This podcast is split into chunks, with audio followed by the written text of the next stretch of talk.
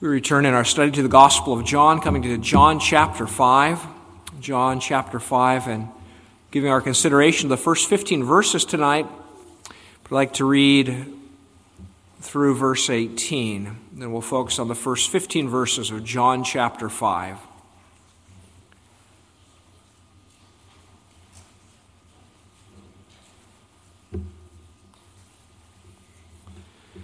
John 5 at verse 1, the God breathed scriptures. After this, there was a feast of the Jews, and Jesus went up to Jerusalem. Now, there is in Jerusalem by the sheep gate a pool, which is called in Hebrew Bethesda, having five porches. In these lay a great multitude of sick people, blind, lame, paralyzed, waiting for the moving of the water.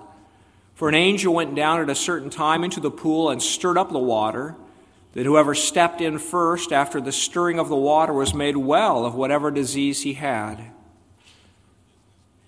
Now a certain man was there who had an infirmity 38 years.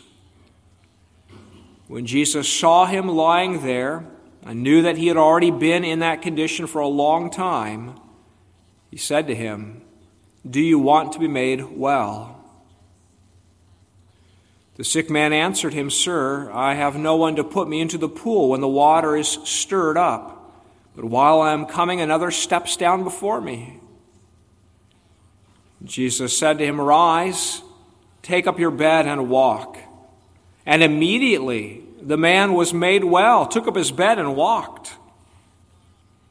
And that day was the Sabbath. The Jews therefore said to him who was cured, it is the Sabbath. It is not lawful for you to carry your bed. He answered them, He who made me well said to me, Take up your bed and walk. Then they asked him, Who is the man who said to you, Take up your bed and walk? But the one who was healed did not know who it was, for Jesus had withdrawn, a multitude being in that place. Afterward, Jesus found him in the temple and said to him, See, you have been made well. Sin no more, lest a worse thing come upon you.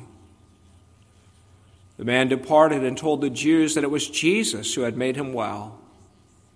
For this reason, the Jews persecuted Jesus and sought to kill him because he had done these things on the Sabbath. But Jesus answered them, My Father has been working until now, and I have been working. Therefore, the Jews sought all the more, to kill him, because he not only broke the Sabbath, but he also said that God was his Father, making himself equal with God. Should we bow to ask for the Lord's blessing? Father in heaven, thank you for your holy word and for the revelation of the Savior you yourself have provided for us. And we thank you, Lord, that you are God who helps us in the progression of life to grow in the grace and knowledge of the Lord. We pray there be growth here tonight. We pray, Lord, for your growth of your people in Romania under the ministry of Reverend Corsia and in Turkey under the ministry of Reverend Koskan. We pray, Lord, that you bless your word throughout all of this world. And Father, we also pray for the growth of your word in the hearts of your children, not just in an upcoming education season, but in a new school year. We pray, Lord, that you'll grant all of our children a God centered education, that they might see every subject matter in submission to the Lord over all, our Lord Jesus Christ. So may we tonight, throughout this week, next week, and all the year, grow together in the grace and knowledge of the Lord. Hear us, Father, and help us. For Jesus' sake, amen.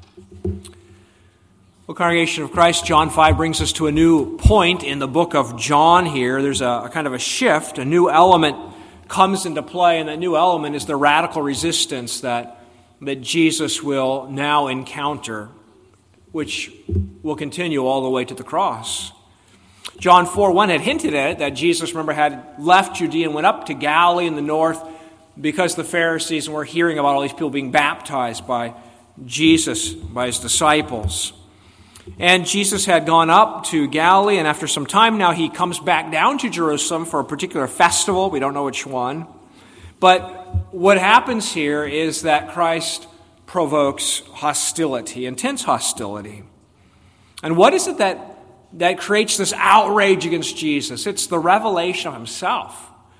It's, it's his revelation that he is the Son of God. Remember, uh, John tells us towards the end of the gospel why he's written these uh, words, why he's recorded these miracles, and he says that these are written that you may believe that, that Jesus is the Son of God, and by believing you may have life in his name. So, on the one hand, these signs and wonders that John records are written that we may believe and have life. But these same works and words of Jesus provoke hostility among those who want to hate him. So, John 5 and John 6 are organized similarly. Both chapters begin with a miracle. They provoke a reaction from the Jews or the leaders, and then they result in Jesus giving a long speech or discourse. And so, next time we look at that long speech or discourse in John 5, and then a similar working out in John chapter 6. Well, tonight Christ reveals himself as the Son of God who has come to make sinners well, to make sinners well. And the story obviously proceeds in sort of three parts Jesus and this lame man whom he heals, and then the lame man speaking to the Pharisees, and then Jesus returning to the lame man. So the first thing Christ does here is he shows that he has the power and the compassion to heal. We read about Christ coming to Jerusalem, about a certain sheep gate and a pool near there called Bethesda or Bethzatha, and uh, uh, there's some porches there, a portico, where, where under this roof lay a multitude of sick people, lame people, blind people, paralyzed people. It's a pool that has been uncovered, and it's a place where Jesus had come.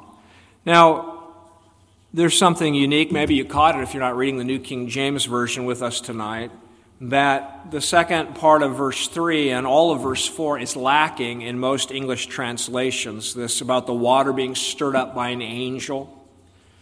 That's a result of the fact that some manuscripts in the Greek do not have those words, and so some argue that it wasn't some supernatural stirring of this water that would heal people, but it was maybe a, a mineral spring an artesian well or something that fed it and caused it to bubble at times and so forth. And some would argue that, that what the lame man believes about needing to step into the water, John is not saying that's the way it was. He's just reflecting this is what people believed at that time. They, they had this kind of notion.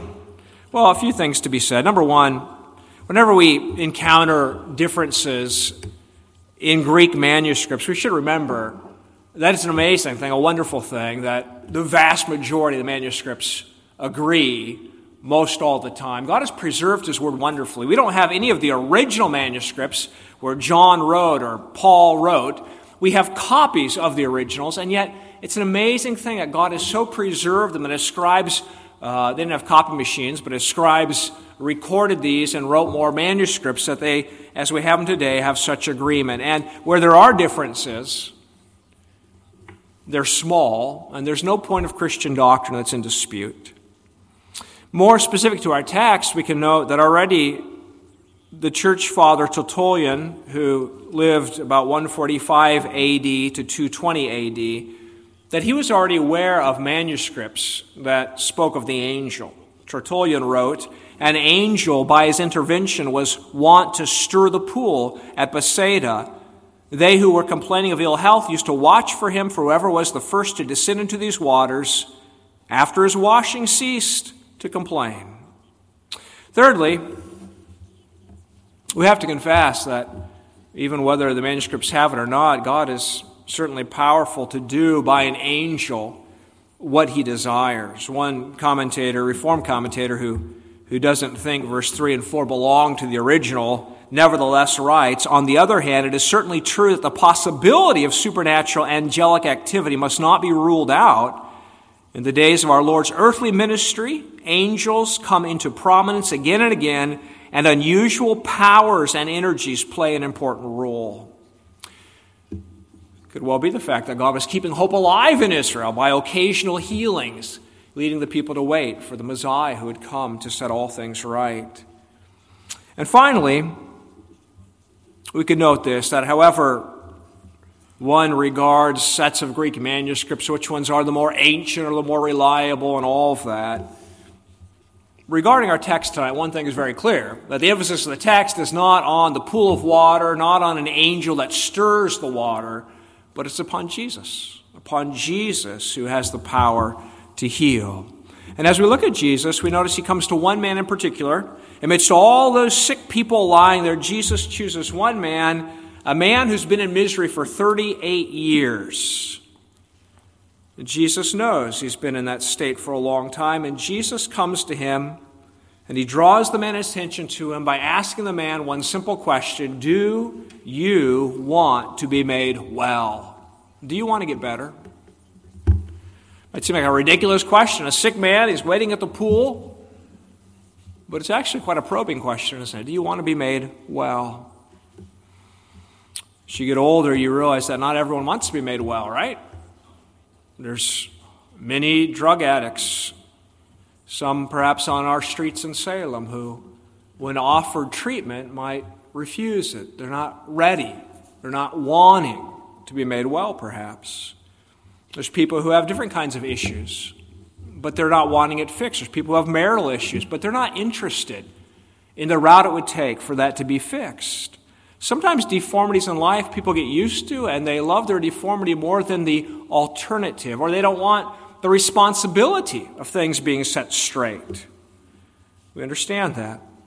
Maybe this man has gotten used to his lifestyle, used to these people he lies here with, used to being a beggar and living from handouts? Do you want to be made well? Do you want to enter into society as a productive member, as one who has to take responsibility now in different things? But Christ's question here, whatever the state of this man's heart, is Christ's question here is doing two things. First of all, he's making the man profess what he perhaps hasn't thought about for a while that he's utterly helpless and utterly powerless to, to affect any change in his life. Do you want to be made well? And the man has to confess, I can't get to the water. I can't be healed. But Christ's words, do you want to be made well, are also drawing the man's attention to himself with the hope, the promise that perhaps this man can help me. Now, the man responds and says he has no one to put him in the water. When the water's stirred, no one to get him down there. Apparently, the law of the portico was every man for himself. Wasn't a lot of love lost. And Christ, and yet, is inviting the man to look to him and to see Christ's interest and Christ's sympathy. And maybe the man's beginning, as Christ speaks, to get hope. Maybe this man will stay with me and put me into the water. But then something far greater happens. Christ commands him, Rise, take up your bed and walk. And immediately the man is cured. Is cured, takes up his bed and walks. And so his total inability, I have no one, I can do nothing, is met with a command to do what he couldn't do get up and walk. And in that, Christ heals him. Christ is revealing himself here, isn't he? As the, as the eternal Son of God. That, that the very power of heaven now is, is breaking into a broken world where, where we are all by nature helpless, lame, paralyzed, crippled, and we can't affect change. We can't heal ourselves. And here comes the visitor from heaven, the Son of God with glory and power. That he heals this man not gradually over time, but instantly, and manifests himself as the Savior from heaven. And so we're being confronted here with a God who can do all things. Remember in Genesis 18 when the visitors come to Abraham's tent and Sarah's in the tent doorway and, and the angels proclaim, or well, the Lord proclaims that by this time next year, she's going to have a baby. And, and the Lord says, Why did Sarah laugh in her heart? Saying, Shall I have a, a, a child in my old age? Is anything too hard for the Lord? That's what God says. That's what Christ said. Is anything too hard for the Lord? Or the disciples, when, when Jesus spoke of the rich, easier for a camel to go through the eye of the needle than for a rich man to be saved. And who then can be saved? And Jesus proclaimed. With man, it's impossible. That all things are possible with God. And this is the revelation we have here of a Savior who does the impossible, the Savior who saves. And so, as we, broken people in a broken creation, bump up against the realities that we can't heal ourselves, we can't fix our lives, Christ is saying, Here I am. I'm the one who makes well. But then in the second part of the story here, Christ encounters resistance. He provokes hostility, even now in his absence. He told the man to take up his bed and walk, and he did this on the Sabbath. The Jews, verse 10, therefore said to this man who was cured, It's the Sabbath, not lawful for you to carry your bed. And the man answers, He who made me well said to me, Take up your bed and walk. The Jews take issue with Jesus here. Remember, the Pharisees had added to God's law their litany of restrictions, particularly regarding the Sabbath. And so they had all kinds of details. Nowhere in the scriptures does it say you're forbidden to carry a mat. Jeremiah 17 and others talk about not carrying a burden on the Sabbath, presumably a burden in terms of you doing your daily work or bringing something into Jerusalem to sell it. But the Jews had failed to understand that the Jewish Sabbath was a pointer to the rest that God would bring them in the Messiah. They seemed to believe instead that they could attain rest by their own works. The man deflects responsibility, doesn't he? It's not lawful for you to carry your bed. He says, Well, the one who cured me, he said, Take up your bed and walk. And do you notice what is happening here? Jesus had commanded the man to take up his bed and walk. And why did Jesus do that? Was Christ so worried about mats lying around in the portico? This place is a mess. Get it picked up. You need to get your mats stowed. Pick up that bed. Put it away. Well, of course not. But Christ was commanding him to carry his bed as a demonstration of his healing. That the mat, the bed that carried the helpless man, is now carried by the man who is helpless and now who walks. And so it's a sign of Christ's victory over suffering and sickness and death. The glory of this kingdom, of this power of heaven, is being revealed. The man who lie there helpless on the mat is now carrying the mat. And Jesus did this on the Sabbath. He didn't regard the Sabbath as a day unfit for doing good, did he? In fact, I was reading a, an article about the Sabbath this week, and the writer suggested that the seventh day was one favored by Jesus for his work. He writes, Not only does Jesus choose it for preaching in the synagogue, the Sabbath, but he seems to prefer it to the other days for working his miracles. I didn't go through and check out all the days of his miracles to see if that was true, but it is remarkable, isn't it, how many things Christ does on the Sabbath day? Christ says in what follows that he's been working after the pattern of his father. His father's been working, he's been working. He reveals that the power of heaven is breaking into the passing world. The power of the world to come is already now present here in the midst of this brokenness, and that Christ, therefore, is coming to bring the true rest, the true Sabbath that God has promised his people. He is the fulfillment of the Sabbath, he is the Messiah. But notice what happens here as the man is stopped by the Jews. When he makes clear, look, I was lame, I'm that lame guy, and I've been healed, and the one who healed me said to carry the bed. What do you expect would be the next question from, from the Jews? Did they say? You are the one who is lame? You've been healed? Who healed you? It's not what they ask, is it? It's not what they ask. They ask the man, Who is the man who said you, Take up your bed and walk? But you see, then at this point, the same question Jesus asked the layman could be asked of the Jews, Do you want to be made well? Here's a nation that was supposed to be watching for the coming of the Messiah. How can you recognize the Messiah when he comes?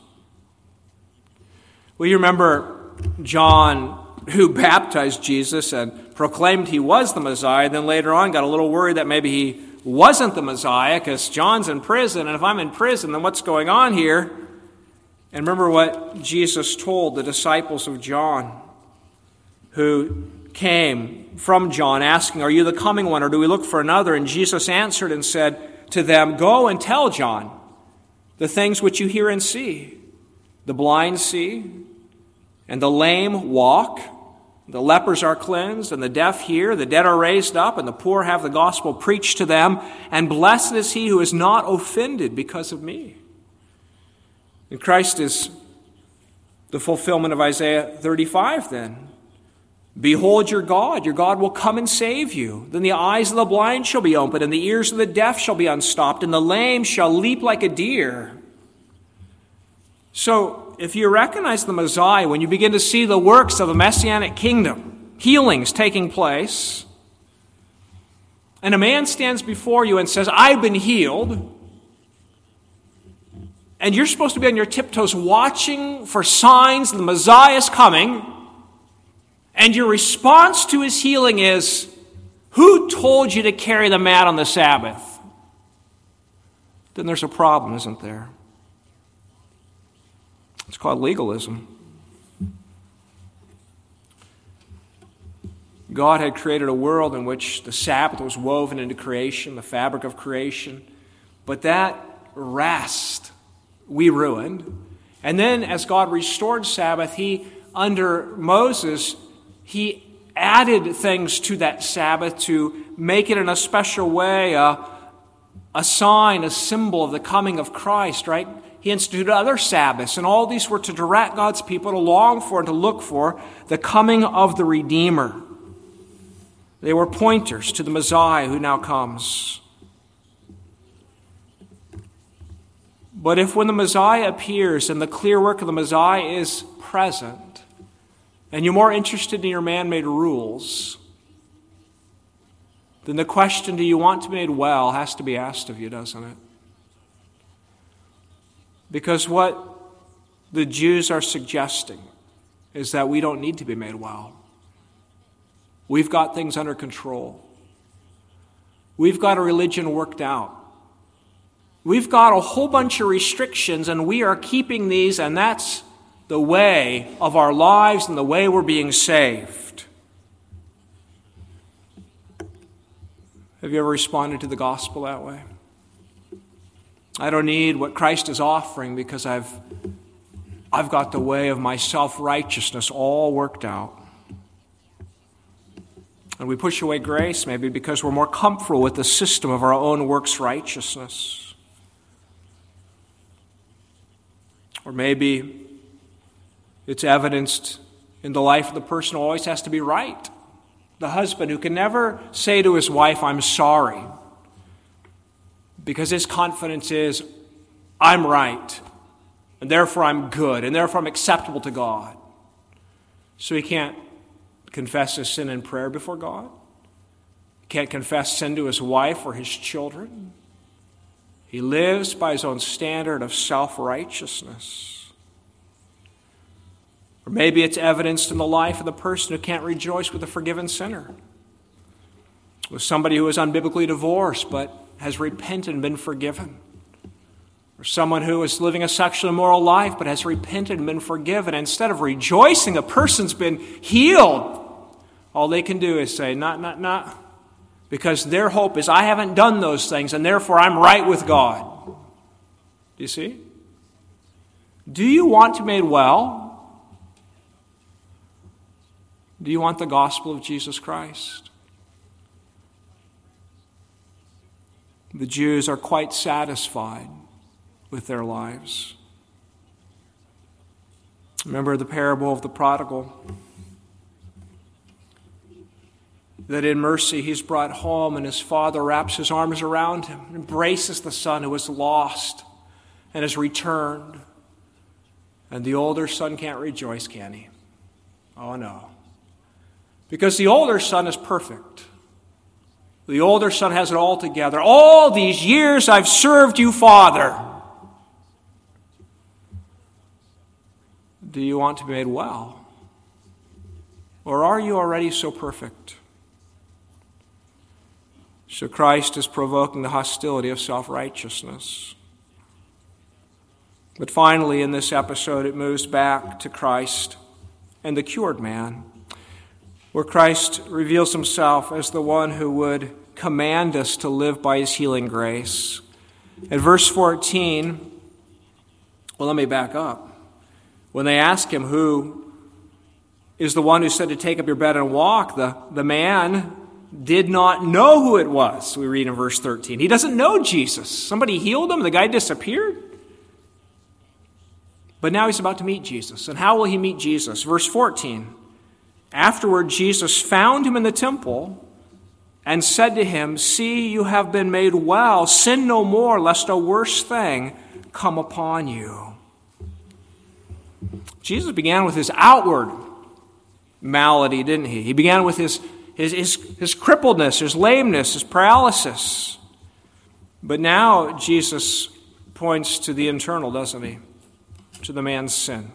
Man's been healed in the body, but there's not been a spiritual change. Now, some people, in reading that verse 14, sin no more lest a worse thing come upon you, they assume that the man must have 38 years ago did some sin that brought upon him this this judgment of sickness, and now Christ is saying, don't do it again or you're going to get something worse next time. I don't think that's the case. Jesus uses the present tense, and we could translate it do not continue in sin. Suggesting that Jesus isn't referring to a specific sin the man committed that, that caused some sickness, but that he's referring to the man's present condition. He's living in sin. He's unreconciled to God. He's living for himself. He, he has not turned to the Lord. And so Christ is warning him if you go through life now with this healthy body, but your heart is still in rebellion against God, you will get something worse. You'll be condemned eternally. And so the question returns really to the man Do you want to be made well? Do you want to be made really well? All the healings of Jesus, all his miracles are, well, they're never to be thought of as somehow separated from, from the realm of forgiveness, from the realm of reconciliation to God. All of his miracles, all of Christ's works are of one piece. He came to reconcile the people to God. His, his, his works that he does demonstrate that, that God is reaching down to sinners, that, that God is, is invading this world, He's interrupting our broken lives, He's coming into our chaos of sin to rescue and to save. Not just our bodies, but our entire lives that are estranged from God. And now Jesus is warning this man when he says, Sin no more. He's warning this man not to be content with his outward healing and to miss out on the kingdom of forgiveness and the kingdom of grace and the kingdom of knowing God. The man has to become, has to become conscious of his far deeper need his greatest problem in life was not that he couldn't walk. His greatest problem was that he was under the wrath of God, as everyone is until they're reconciled to God through Jesus Christ. And what a merciful Savior. That unlike some who would just hand out food to the hungry and money to the poor and leave them on the road to hell, Christ preaches the gospel. Sin no more. He presses the man. He opens eyes. That's what he does for us. Opens our eyes to the greater healing we need. And so the question, do you want to be made well, can also be asked by a command stop sinning. That also provokes the question, what are you after? What, what is your deepest longing? What is your deepest desire? Christ brings those out into the open, doesn't he? What, what are you after? When I command you stop sinning and you say, well, no, I prefer my sin, well, then you're, you're revealing, aren't you, the state of your life. You don't want to be made well. Could it be even tonight that for somebody listening, that you've never come to know forgiveness of God? through the Lord Jesus Christ that you are a slave to sin. And they're in the bondage of the evil one. And Christ is asking you, even tonight, what is your desire of your heart? What is your longing? Do you want to be made well? Look at the Savior before you and all of his love and mercy. He calls you to be made well. In fact, Christ alone can give us the desire to want to be made well. So we cry out to him, Lord, save me even from my wrong desires. I don't want to be made well. Or was it Augustine has said, Make me chaste, but not yet. Oh, Lord, give me the desire to want to be set free. Give me the desire to want to be made well. Because the only alternative to knowing the healing power of Jesus Christ to reconcile sinners to God, the only alternative is something worse, much worse the eternal wrath of God. How did the man respond? Verse 15 the man departed and told the Jews that it was Jesus who had made him well. Commentators are divided. Is he naive that he would go tell him about Jesus, or was he treacherous? Naive simplicity or treacherousness? Spent part of the week believing he was treacherous misled perhaps by a commentator. But you read nothing of his response to this stop sinning except that he leaves. The next thing he's doing is telling them Jesus. And when he tells them Jesus, it results in hostility against Jesus. So it looks kind of bad. But then I started looking at the question and the answer. The Jews had asked him, Who is the man who said to you, Take up your bed and walk? And when this man comes back to the Jews, he doesn't say, Jesus is the man who said to me, Take up my bed and walk. He says, Jesus made me well. Well, I don't know if the Holy Spirit wants us to know exactly what happened to him, but perhaps it was the man saying at last, You know what? Now I've been made really well. He caused me to walk. And now he's led me to confess my sin. Jesus has made me well. Maybe still naive, not recognizing what this would do to Jesus and the hostility it would provoke, but perhaps quite sincere Jesus has made me well. Whatever the case with this man, what is the case with your soul tonight? Can you say it? Not just in terms of your job, or your health, but in terms of your relationship to the living God before whom we all stand, can you say, Jesus has healed me? My sins are forgiven. I've been led from death to life. I've been washed clean. Jesus has done it. May that be the case. Let's pray. Our Father in heaven, how we thank you for a Savior who probes our hearts. We acknowledge, O oh Lord, that too often we cling to our sin. We are not ready to part with it. We get quite used to the less than pleasing life that we live before your face. We, we grow immune to, to the things that still live in our hearts. We, we get used to, O oh Lord, so many sins, besetting sins that cling to us. Father, we pray for a hunger to be made well, really well. We pray for the desire to put off sin and to put on Christ. We pray, Lord, for any one who maybe has never, for the first time, sensed a desire to be right with you, never felt that great pull of the Lord Jesus Christ and that summons to examine the heart. We pray, Heavenly Father, that your word would powerfully work that would lead us from death to life, to fall down upon Jesus, to cling to Him, to cry out to Him, Save me. We thank you for your clear revelation that you have provided such a Savior, one of compassion, of truth, and of mighty power, who can instantly cure us. God, glorify yourself in our hearts, we pray. In Jesus' name, amen.